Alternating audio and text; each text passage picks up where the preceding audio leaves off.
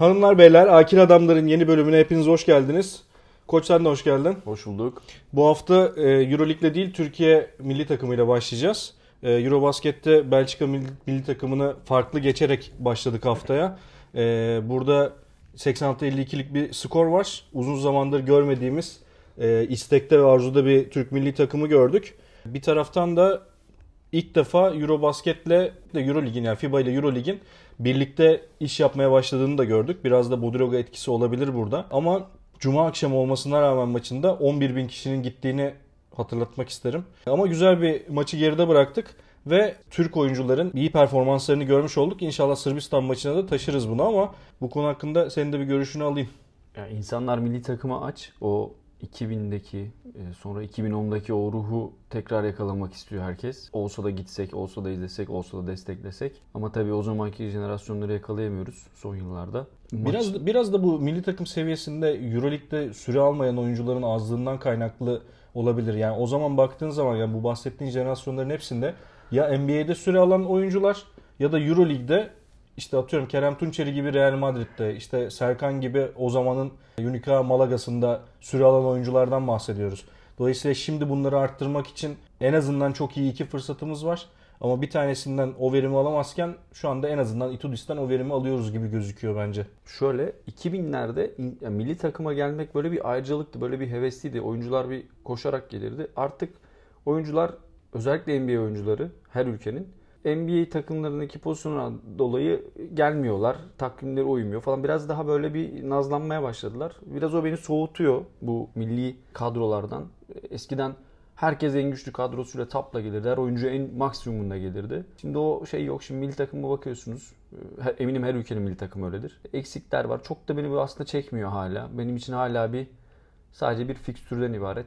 Ben de çok bağlanarak izleyemiyorum maçları. Peki bu şundan kaynaklı olabilir mi? Bu artan turnuvalar, birbirine uymayan takvimler, oyuncuların yoğun programları yani bunların hepsinin tabii ki bir etkisi var ama yani şu anda mesela bir NBA oyuncusunun milli takıma gelmesi şu fikstürde pek mümkün gözükmüyor ki kaldı ki daha EuroLeague oyuncularını oraya götüremiyoruz. Yani şu an önümüzde de benzer örnekler var. Biraz sonra oraya da gireceğim ama ya mesela bunun yanında bir de Efes'te Burhan Tuncer'in mesela milli takıma gittiğini Efes ya Madrid kampına götürülmedi.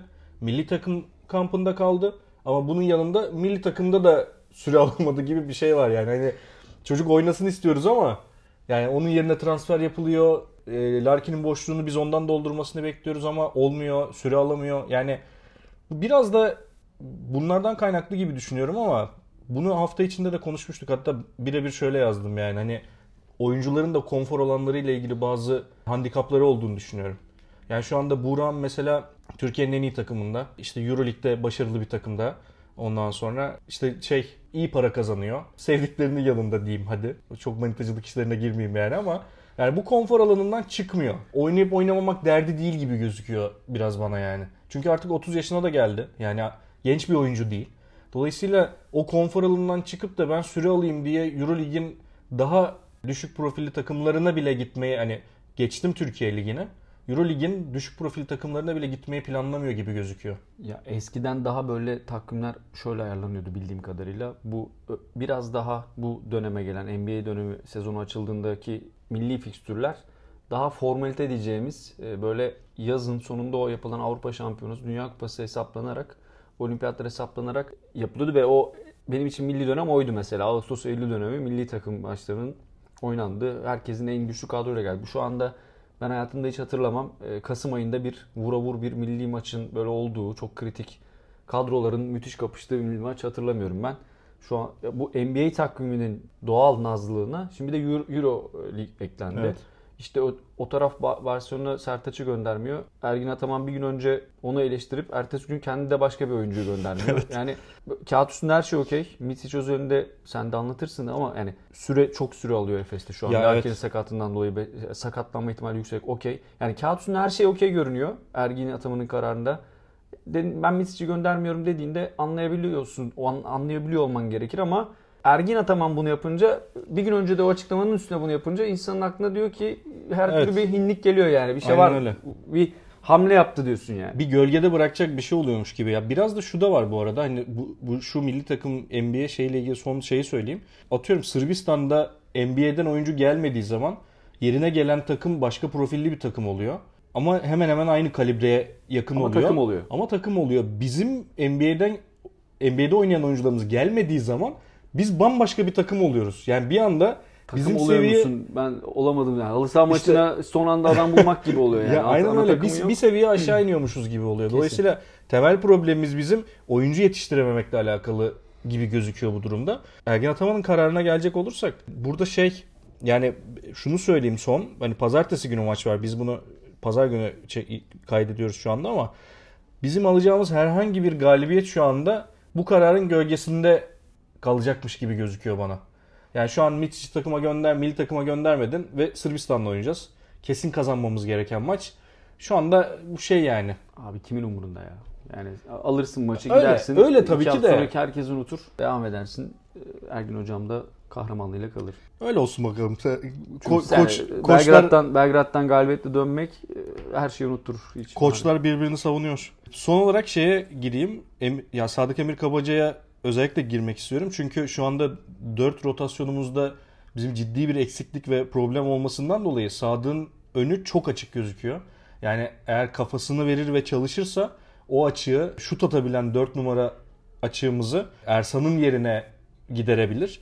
Dolayısıyla buradan da hemen Efes tarafına bağlamak istiyorum. Efes'in şu anda kadro yapılandırmasında yaptığı hatadan dolayı bana göre 4 rotasyonu çok zayıf ve bu zayıflık Efes'e şu anda üst üste 3. maçını kaybettirdi.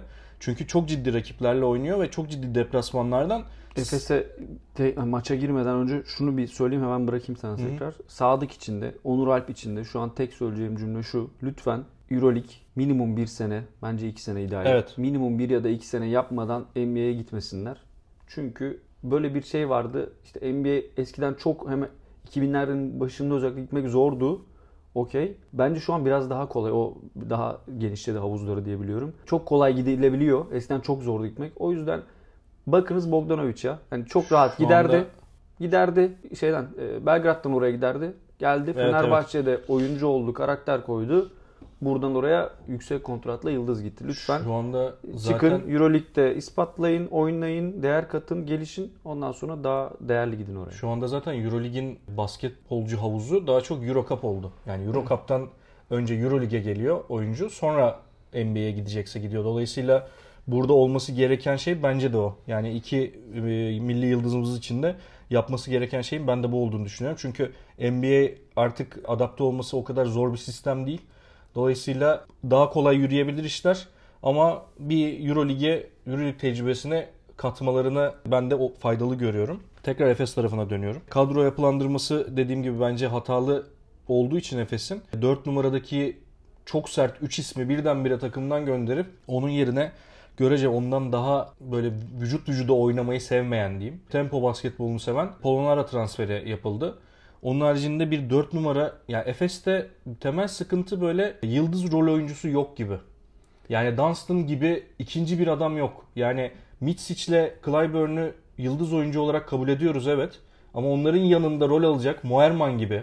Yani o rolü kabul etmiş ama yıldız statüsünde de oynayabilecek bir adam yok gibi gözüküyor şu anda. Ben katılmıyorum demeyeceğim. Şöyle bir bakış açısı koyayım ortaya. Ben de herkesin yıldız gibi davrandığını, Efes'te ekmekçi adamların olmadığını, o bizim yıllardır İşte aslında aynı şeyi söylüyorum. Benim söylediğim ekmekçi, ekmekçi, ya, o yıldız rol taşıyacak adam o. yok Efes'te. Evet. O kötü adam yok, pis işleri yapacak adam yok. Ee, bir Singleton yok, bir Moerman yok. Hatta illa riba- 4 numara üzerinden çıkayım. Kaos anlarını çözen, kriz anlarını, Larkin'in dahi krize girdiği anlarda o sihirli dokunuşu yapan Simon yok. Evet. O yüzden Efes'in çözümü de belli. Efes şu an kimse dile getirmese de herkes Larkin gelsin, Larkin gelecek, işler çözülecek modunda. Bu bir gerçek. Larkin geldiğinde de işler çözülmeye doğru yönelecektir. Ama Efes'in mutlaka mutlaka 4 numara abi hani Singleton'da boştayken bu kadar da hiç şeye gerek yok. Hiç uzatmaya gerek yok. Mucize de aramaya gerek yok. Gideceksin kontratı koyacaksın önüne imzalayacak. Gelecek idmana çıkacak. İki hafta sonra da Larkin gelecek. Geçmiş olsun bittikti. Bu kadar basit çözüm var. Singleton şu anda havuz kenarında kokteylini yudumluyordur muhtemelen. E, nasıl bir durumda, nasıl bir seviyede bilmiyoruz tabii ki ama e, bunlar profesyonel atletler sonuçta. Yani çok uzun sürmeyecektir. Yok. İlla Singleton alma anlamında söylemiyorum. Çözüm Singleton vari bir Evet evet yok anladım anladım. Problemi çözülecek bir problem. De işte şu anda hani o o profilde başka aklına gelen bir çırpıda aklına gelen bir isim var mı başka? Fenerbahçe tarafında da aynı arayış var. O biraz daha 4-5 gibi. Printez geri dönerse olsa, böyle. Keşke olsa da. ya Fenerbahçe'de bir adam daha e, adı Blackshear Galatasaray'da oynadı galiba geçen sene. Onu bugün bir yerde okudum. Şimdi Singleton çok para isteyince Fenerbahçe'ye göre e, ona dönmüşler galiba. Hı hı. Gönlüm Singleton'dan yana bu arada. Fenerbahçe için söylüyorum. Olursa bizde de tam böyle birazdan konuşacağımız eksik tarafları çözer. Harika da olur. Ama Efes'in keşke iki Singleton olsa birer tane iki yakaya bıraksak. E, ikisinde de benzer problemler ama Efes'in biraz daha Şimdi Fenerbahçe'de biraz daha şey adamlar var. Ekmekçi çok ama Efesli oyuncular geçmişinde ekmekçi olanlar da bu sene şey o başarıya oynuyor. doygunluktan olabilir mi? Doygunluk mu artık bilmiyorum. Biz e, böyle şeydeyiz. Hani bir numaralı takıma geldik. Transfer oldum mesela siz hiç. Ben biraz daha o işleri yapmasını beklerdim. Yapıyordur beklenen Yeni yeni başladı şeyleri. ya. Okey ama bir şey eksik orada Efes'te. Yani bir, bir, bir psikolojik şey omuzlaması gerekiyor birbirine. İşte psikolojik bir taraf var Efes tarafında. Çünkü şöyle yani şimdi bakıyorsun maçı izlerken Real Madrid maçını izlerken maçın e, en az 3 veya 4 defa geldiğini gördük. Hı hı. Tamam mı? Maç geliyor. Ama hiçbir zaman biz şunu ben ben maçı izlerken mesela şunu diyemedim. Efes bu maçı alır. O profilden uzaktı yani. Hani böyle bir bir çakıyor, bir parlıyor ama yok çabuk sönüyor. Sürekli böyle bir şey var. O enerjiyi, o sinerjiyi vermiyor yani. Geçen senelerde de maç ne kadar gidiyor gibi gözükse de zaten Efes Abi, her türlü Olimpiya, alır bunu. Olimpiya Milano serisinde gelir. Aynen Olimpiya Milano serisinde sağ avantajı bile Milan'dayken evet. Efes favori gösteriliyordu yani. Bu bunun sebeplerinden bir tanesi. Konu Singleton'dan vesaire gitmişken 4 numara şeyinden Milan Bologna maçını dinlerken konuşurken yazmıştım. Abi yani keşke Ceskalı kontenjanını Şengeli'den evet. yana kullansaymış Efes. Cuk diye otururmuş Peki yani. şey olabilir mi? Yani Clyburn mesela nereye gitse sıkıntı çıkaracaktı. Efes biz onu alalım da sıkıntı çıkmasın demiş olabilir mi? Bu yıl şey abi bu Cem Uzanlık yani. Bu. evet evet ya. Ola tut kenarda. Mesela Clyburn'e de Ataşehir çok yakışırdı. Hem Clyburn için hem Fenerbahçe için. Orada daha mutlu olurdu. Şey için söylemiyorum bunu. Klasmanda sene sonu Efes Final Four yapar. Tabii ki Clyburn daha tatmin olur. Fener playoff yapar en fazla. Bu başka bir şey ama oyun anlamında söylüyorum. Şu an Misic'le mesela şey yarıştırıyorlar belli. Evet sahada. evet. Ya ben bunu her hafta Gizli, söylüyorum orada. Yani. odada fil var iyi bu tam odada evet. bir fil var kimse bahsetmiyor ama o problem var kimse bahsetmiyor. Şu an mesela daha mutsuz oynadığını düşünüyorum.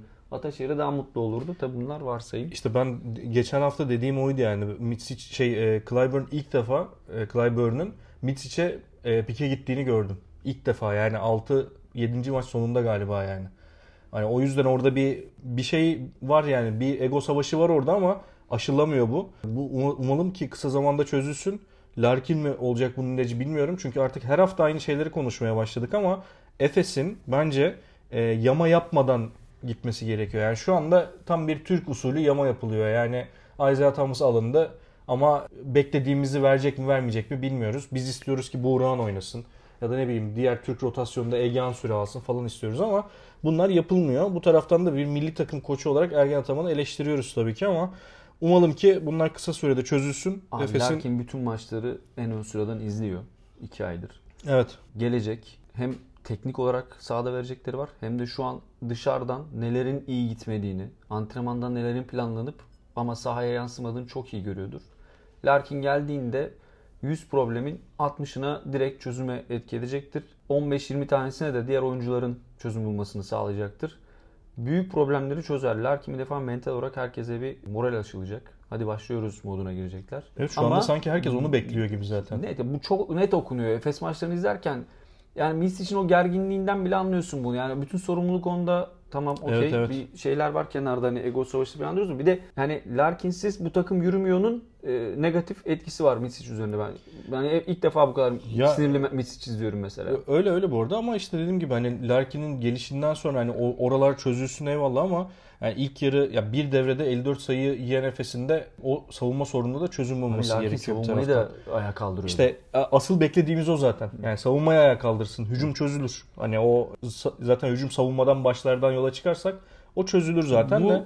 sadece mental bunlar. İşte Bir evet. de 4 numara mecburlar yapmaya yani bu su götürmez bir gerçek. Bunu yaptıkları zaman Efes tekrar yani 8'den girsin playoff'a yine şampiyonluk adayı. İnşallah öyle olur bakalım. Şimdi Fener Kızıldız tarafına geçiyoruz. Motley 25 sayı attı. Ee, sezonun en verimli transferi olarak görüyorum ben Motley'i. Sürpriz değildi ama diğer transferlere baktığın zaman tabii Clyburn, Clyburn baktığın zaman yani sezonun transferi gibi değil, ismen değil ama verim olarak şu anda herhalde Fenerbahçe'nin en verimlisi diyebiliriz. Şöyle büyük şansla çok iyi çıktı. Çok iyi oturdu. Daha da iyi olacak. Böyle o potansiyeli görüyorsun sahada. Daha böyle biraz tedirgin olduğu yerler var hala. Hakemlerden çok çekiniyor. Niye hakemlerden çekmesinin sebebi de rotasyon çok dar Fenerbahçe'de.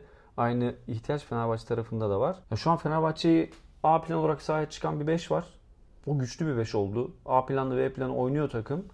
Ama Fenerbahçe'yi durdurmaya çalışan bir koçsan eğer işin biraz kolay. Çünkü Motley'i faal problemine sok ya da bir şekilde durdur. Takım otomatikman sınıf değişiyor. Alt yani çünkü bench'ten gelen adamlar çok başka sınıftaki adamlar. Ya da art niyetli ki bu hafta bence biri vardı. Art niyetli bir hakem varsa sahada Motley iki tane uydurma düdük çaldığı anda senin fişini çekebilir. Bu sefer ne oluyor? Bütün hazırlıkların çöp olmuş oluyor. Çünkü dediğim gibi sınıf değişiyor. Sınıf düşüyor takım. Onun dışında Motley'nin yanında bir tane hem onun süresini hem sahadaki enerjisini paylaşacak bir tane transfer yapabilirse Fenerbahçe başka şeyler konuşuyor oluruz. Şu an Motley büyük avantaj ama Fenerbahçe'nin Aşil tendonu şu anda. Oradan vurduğundan geçmiş olsun. Ben gene de Aşil tendon olarak her zaman kalitesi göstereceğim galiba ya. Yani Bu çünkü bahsettiğim- iyi oynadığı zaman oynuyor ama son iki maçtır çok iyi durumda gibi gözükmüyor. Kalates'in Aşil tendonu senin ona yüklediğin sorumluluktan kaynaklı. Yani burada Motley'i durdur Dunan maçı alıyorsun. Evet. Öyle bir durum söz konusu. Yani Kalates kötü oynadığında rota başka bir şekilde çözüm bulursun ama Motley'nin e, alternatifi yok. Maalesef Allah'tan bu hafta faal problemi hiç yaşamadı. İlk yarı hiç faal yapmadı mesela. Rahat oynadı. Belki de Fenerbahçe 4 numaradaki faal problemine o krizi girmeden o yüzden aslında e, dayanabildi maçta. Motley'den öyle devam edeyim. E, maça genel olarak bir giriş yapayım ben istersen. Maç iyi bir maç değildi. Sebebi şu. Her hafta bunu güncelleyeceğim artık böyle. Daha önce Asvel ve Makabi için demiştim. Makabi dışarıda çok farklı oynuyor, içeride çok farklı oynuyor. Ama dışarıdaki Makabi iddia ediyorum kötü takım. Asvel demiştim yine bu ligin kötü en kötü takımlarından. Bu hafta artık Kızıl Yıldız diyorum koç etkisiyle az önce konuştuk seninle. Hı hı. Koç Ee, değişikliğine değişiyormuş. gitti. Ben Duşko Ivanovic Koç geldi. değişikliği bekliyorum cümlesinin arkasında Okay koç değişikliği oldu abi dedi. Çünkü benim oturduğum yer direkt bench'in arkası. Hı hı. Bütün molalarda koçların hatta maç anında ne diyorsa duyuyorum ve bi- bizzat orayı dinliyorum. Hiçbir krize müdahale edemiyor. Çizdiği oyunlar çok ucuz. Bir defa hadi hepsi diyelim ki çalışmışlardır antrenmanda. Belki molada o kadar söyleme gereği duymuyor ama oyunculara geçen enerjisinden anlıyorsun. Oyuncuların suratından anlıyorsun. Orada çok bariz bir koç problemi var. Koç maalesef e, Euroleague seviyesi için biraz erken olmuş onun için. O seviyede bir koç değil. Peki şunu soracağım sana koç. Şimdi daha önceki şeylerde yani geçen programlarda da sürekli söylüyoruz. Itudis çok çalışıyor, çok gayret ediyor ve bana göre daha önceki koçluk tecrübelerinden getirdiği numaraları cebinden çıkarmaya başladı. Bir tanesi de hemen aklıma ilk gördüğümdeki e, gelen örnek şuydu. Mesela Melih'in 16 14 veya da 16 dakikada attığı 20 sayı var. Bu 20 sayı bulduğu hep set üzerinden bulduğu üçlükler ve şutlardı. Bu, burada ben şu benzerliği gördüm. Aklına get- gelir belki. Ceska'da kullandığı Fritzon diye bir herif vardı Rus. Aynı profilde şut atan, perdeden çıkan, o şutu yakalayan ve doğru zamanda doğru yerde olan şutörlerden bir tanesiydi. Şimdi Melih'i de böyle kullanmaya başladı ve Melih belki ilk defa bir Euroleague maçında koçundan böyle bir övgü aldı diyeyim. Yani ben Obradovic'den hiç hatırlamıyorum ama Melih kenardan gelerek maça farklı boyut kazandırdı diye bir açıklama yaptı Itudis. Bunda bunun etkisini görüyorum. Yani Fritzon ve Melih'i şu anda aynı rolde kullanıyor gibi geldi bana mesela. Bu cebinden çıkardığı numaralardan bir tanesi. Melih'ten koça geçeyim. Melih şöyle soracağım. Çok enteresan bir oyuncu. Şöyle çok handikapı var. Sabaha kadar konuşuruz ama Melih oyuna girdiğinde skor ya da rakip ne olursa olsun rakipte bir şey değişiyor. Hemen rakip Melih'e göre bir savunma adamı oyuna sokuyor ya da mevcut oyunculardan birini hemen değişiyor ya da bir şey değiştiriyor. Yani rakipte şöyle bir şey oluyor. Beyler girdi oyuna o- Evet. konuştuğumuz gibi şunu yapıyoruz ve geliyorlar. Yani bu ne demek? Rakibin bir düzenine sen müdahale ediyorsun. Yani Melih'in Euroleague'deki her maçta, her periyotta bakın yani girip 20 dakika sürekli oynasın demiyorum ama her periyotta böyle bir e, oraya bir baharat gibi serpiştireceksin. ikişer dakika, üçer dakika rakibin dengesini bozmak adına. 4'te 1 atar, 4'te 2 atar yine bir şey çıkartır sana. Skorundan bahsetmiyorum. Rakipte bir denge bozma anlamında en azından bu e, unsur içinde kullanılabilir. Koça geleyim. Fenerbahçe, Fenerbahçe olarak söylüyorum bunu ki çok kolay söylemem. Fenerbahçe iyi yönetiliyor. Yani ben ilk duyuştan okeyim. Adam yatıyor, kalkıyor, işini yapıyor. Aldığı paranın hakkını veriyor. Çünkü son maçtan gideyim. Kalates hiç oyunda yok. Savunmada yok. Kafa yok. Bütün kızıl hücumları Kalates üzerinden geldi. De, delip geçtiler kısalar. Wilbeck'ın bir sayı atmış. Sadece bir teknik faal attı. Kısalar hiç yok. Edwards'ı hiç oynatmadı. Burada şöyle bir parantez açayım. Edwards'ın bunu düşünmesi gerekiyor. Neden? Euroleague maçına geliyor takım. Kalates çok kötü savunma yapıyor. Hücumda da çok etkili değil bana göre. Wilbeck'ın hiç yok. Böyle bir günde dahi sana koç bir dakika o 15 saniye bile süre vermiyorsa koç o sağlana gelirken demiş ki ben bunu hiç oynatmayacağım demiş. Demek ki sana bir mesaj vermeye çalışıyor. Evet. Edwards'ın da bunu alması gerekiyor. Bu kesin böyle. Fenerbahçe'nin eldeki malzemeyi bence iyi bir yere getirdi. Bundan sonra artık hakemlerin biraz şeyi artacaktır. Çünkü o kafadaki 5'e oynamak hı hı. kolay değil. Ki Peki, bu hafta gördük onu. Burada şunu sorayım sana hemen araya sıkıştırayım bunu. Fenerbahçe'nin şu anda üzerinde bir baskı yok. Yani baskı yok derken şundan bahsediyorum. Kimse Fenerbahçe'den Final Four yapmasını beklemiyor. Playoff'a bir şekilde kendini atar şeyi zaten var ama bu üzerinde bir baskı yokken ve şu anda oynadığı maçların hepsi neredeyse hedef maçlar. Yani herkesin e, kazandığı maçların hepsi Fenerbahçe'nin zaten kazanılır dediği ve kazanmasını beklediği maçlar. Beklenti arttıkça yani şu anda mesela lig lideri Fenerbahçe ve beklenti arttıkça bu baskı artar mı? Yani bu orada bir şey kaybı olur mu sence? Konsantrasyon ya da takımın dengesini değiştirebilecek bir şey olur mu? Yani o havaya girme zarar verir mi? Onu soruyorum aslında. Şöyle olur. Takımı kendi kendine değerlendirirsen takımda havaya girme şu an söz konusu değil. İleride olabilir ama baskı şöyle olacak. İlk 5'te oynamak, oraya or- oraya oynamak şöyle kolay değil. Hakemlerin, rakibin davranışı değişiyor. Hakemlerden bu hafta gördük. Oyuna başladık. 3 dakikada Haysa çaldı 2 faul. 4 numara oynuyor. Mecbur değiştirdik. Metecan girdi. 3 dakikada ona 2 faul çaldı. Bu onu değiştirdik. Bu kıra girdi. Bu kıra 3 dakikada 2 faul daha çaldı. Bir periyotta 4 numaralı pozisyona 6 tane faul çaldı. Bunların 3 tanesi kesin uydurmaydı. Yani normal şartlarda herhangi bir yere çalınacak fauller değildi. Diyeceğim şey şu. Bu tür tacizler olduğunda reaksiyon veriyor olmak gerekir. Baskıyı kaldırmak burada devreye giriyor. Ben bunu hep söylüyorum. NBA'de de bu böyle. Ben NBA'de takip ettiğim için. NBA'de de hakemler oyuncular daha çaylakken çalmadığı faulleri yıldızlaşmaya başladığı ya çaldığı faulleri yıldızlaşmaya başladığı zaman çalmamaya başlıyor. Dolayısıyla buradaki hakem profilinin değişmesini anlayabiliyorum. Şöyle bir cümle söyleyeceğim. Burada Türk hakemleri ile ilgili bir şey söylemek istiyorum. Bir hafta öncesinde Fenerbahçe Karşıyaka maçındaydık salonda. Abi bir defa çok kötü hakemlerimiz var. Basketbolun gelişmesini istiyorsak oradan da bir şeyler yapma, hamle yapmamız gerekiyor. Ee, bir de Ufuk Sarıca tarafıyla beraber anlatacağım konuyu. Ya Ufuk Sarıca çok iyi hoca. Çok seviyoruz. Oyunculuğundan beri seviyoruz. Ama o da biraz ligde özellikle biraz böyle ne derler şey bekliyor. Favor bekler gibi böyle hakemlerle çok diyalog kuruyor. Yani hakem artık oyunu bıraktı. Sürekli karşı yaka bench'ine gelip bir şeyler anlatıyor. Pozisyonda faul çalıyor. Neden faul çaldığını Ufuk Sarıcı'ya anlatmak zorunda hissediyor. Geliyor.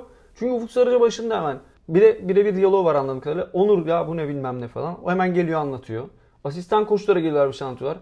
Kenan Spa'ya gelip anlatıyorlar. Hakeme isimle hitap etmek ne ya, bu arada Ufuk yani? Sarıcı şunu dedi ya. Onur bunları çalamıyorsan nasıl çalacaksın oralarda? Nasıl göndereceğiz seni dedi. Sen, abi sen kimsin? Nereye kimi ya, neye gö- gönderiyorsun? Işte, bir. Onu Onur işte. E, yani sen bir hakemsin. Evet abi. Sana küfür etmedi, hakaret de etmedi. Okey ama bence bu hakaretten daha ağır bir cümle. Hani yani o, yönettiğin o, maçın koçu sana diyor ki seni nasıl oralara göndereceğiz? Yani nasıl bir bağlantın var bununla? Evet, evet. Ne ve senin yeteneğinle ilgili aslında bir hakaret ediyor sana. Bunun farkındaysın ve buna gelip hakem beyefendi gelip Ufuk Sarı'ya açıklama yapmak zorunda kalıyor kulağına. O da onun kulağına bir şey söylüyor. Biz arkadan müdahale etmeye çalışıyoruz ama çok çirkin bir görüntü var ortada. Evet, evet, yani. Her pozisyonda yani Ituidis bir kere ters potada olmasına rağmen oyun durmuşken şöyle bir çizgiye bastı iki adım teknik faul çaldı. Bunu 2-3 kere yaptığı için. Burada Ituidis'e bağlayayım konuyu. Zeki bir adam. Ceska'daki davranışlarını da değiştirecektir. Şimdi Türkiye Ligi'ndeki ona davranışı görüyor. Euroleague'de Fenerbahçe formasıyla ona davranışları görüyor. Her hafta biraz daha azaldığını görüyorsun deyip hakem konusunda buradan e, bağlayayım. Itudis alışacaktır ona. Peki ben sana şunu soracağım. Fenerbahçe tribününden maçı izleyen birine soruyorum bunu. Motley'in takip etmeyenlerin beklemediği performansı diyeyim. Veseli'yi çabuk unutturdu, unutturdu mu? Abi ona bir şey lazım ya. Dava lazım. Yani şöyle Maki, Makabi'ye gideceksin playoff'ta 3-0 döneceksin ya da işte Final Four yapacaksın. Öyle bir şeyler unutturur ancak. Yok Unutma öyle da öyle değil yani. öyle bahsettiğim şey o değil yani performans olarak şu anda hani Veseli gitmesin isterdi bütün okey. Fenerbahçeliler ama yerine gelen adam yani e, Montli mi Veseli mi sorun sorun? Hayır hayır Motley Veseli mi demiyorum abi hani bu şey gibi. Şimdi mesela e, Itudis'i hep bizim gördüğümüz yer Ceska ve Panathinaikos tarafıydı tamam mı? Şimdi o tarafta bizim için itici bir adamdı. Ama şimdi bu tarafa geldi başka bir şey koydu ortaya. Başka bir yerde şu anda. Yani Fenerbahçe tribünü Itudis'i kabul etti. Yani o antipatiklik ceketini Itudis çıkartıp bırakacak bir yerde kenara dediğin gibi. Ve Fenerbahçe artık tamamen e, Itudis'i sahiplenmiş olacak ama şu anda kabul etti. Benim sorduğum buna benzer bir şey. Hani Veseli gitti. Veseli'yi çok arıyor Fenerbahçe tribünü. Orada varoluşu da olarak. Ama öyle bir adam geldi ki dur ya bir Veseli okey ya gibi bir durumu var mı onu, Onu soruyorum diyoruz yani. teknik olarak zaten böyle bir hani en azından şey yapmıyoruz. Hani Veseli'yi unut hatırlamaya da gerek yok. Veseli'yi anmıyorsun yani şöyle oluyorsun. O pozisyondan artık tatmin oluyorsun.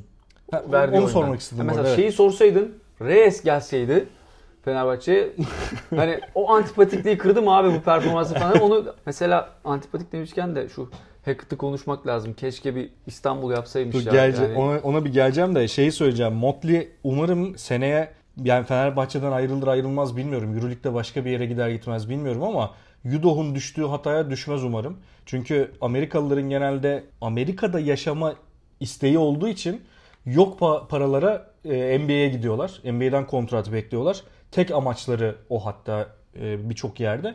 Dolayısıyla inşallah o hataya düşmez Murat ben. Muratonoğlu bununla ilgili bir şey söyle konuşmuş. Şey dedi. Motley'in cümlesini aktarıyor. Diyor ki benim için tamam NBA bitti benim artık ekmeğim diyor Euroleague'de diyor. Ben diyor İyi, burada süper. karnımın doyduğu yerdeyim diyor. Süper. Peki şunu da çok kısa şunu soracağım. Fenerbahçe'nin maskotunu ben bunu bayağıdır sana soracağım unutuyorum. Fenerbahçe yeni bir maskot Yellow. şey yaptı. Yellow diye. Onun böyle bir surat ifadesinde böyle bir kızgın bir tavır var ya. Şeyin maskotun biraz daha böyle neşeli bir tip olması gerekmiyor mu? Abi şöyle oradaki herhalde kaygı tam böyle senin baktın estekte bakamadım ama yani eğer öyleyse Kaşları kana- çatık. Kaşları kanarya, çatık kanarya şimdi şey ya böyle cılız bir hayvan ya böyle. Onu galiba biraz erkeksi gerçekten bu Anladım, anladım. bizim şeyde de vardı. Bir 6-7 sene önce bir forma şeyinde de vardı. Böyle kızgın bakışlı bir kanarya Ha, resmen. ha, Yani evet. oraya masum bir kanarya çizsen şimdi çok erkeksi durmuyor. Gerçi doğru Sağda da da- yani o Tamam, okey. kanarya masku şeyinden geliyor. Tamam kabul ettim şu anda. Haftanın maçlarında şimdi bizim beraber de aynı zamanda konuşurken izlediğimiz Milano Bologna maçı vardı. Milano Bologna maçı da yani iyi bir maç bekliyorduk ama bir kavga çıkacağını yani halı saha maçına döneceğini beklemiyorduk. Abi iki sanayi sitesi halı saha maçı gibi yani. Yani inanılmaz bir mücadele vardı. Zaten skor da buna gösteriyor. 59-64 uzun zamandır Euroleague'de bu kadar düşük skorlu maç görmüyoruz.